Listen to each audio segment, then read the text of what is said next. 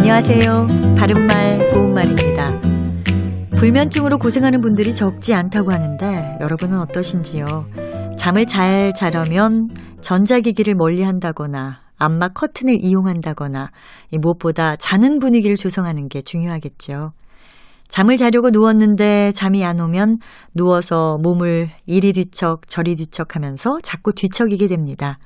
이와 같이 잠이 오지 않아서 누운 채로 몸을 이리저리 자꾸 뒤척이는 모양을 나타내는 표현으로 궁싯궁싯이라는 고유어 부사가 있습니다. 궁싯궁싯 뒤에 하다가 붙으면 동사가 됩니다. 예를 들어 이런저런 생각으로 궁싯궁싯 하고 있는데 밖에서 벼랑간 인기척이 났다. 이렇게 말할 수 있습니다. 또 궁싯거리다, 궁싯대다도 이와 비슷하게 쓸 수 있습니다. 궁싯, 궁싯과 비슷한 표현으로 고상고상이라는 말도 있습니다. 고상고상 역시 고유어 부사인데 잠이 오지 않아 누운 채로 뒤척거리며 애를 쓰는 모양을 뜻합니다. 흔히 품이나 몸가짐이 속되지 않고 훌륭하다는 뜻으로 사용하는 한자어 고상하다와는 전혀 다른 표현이니까요. 혼동하지 않으셔야겠습니다.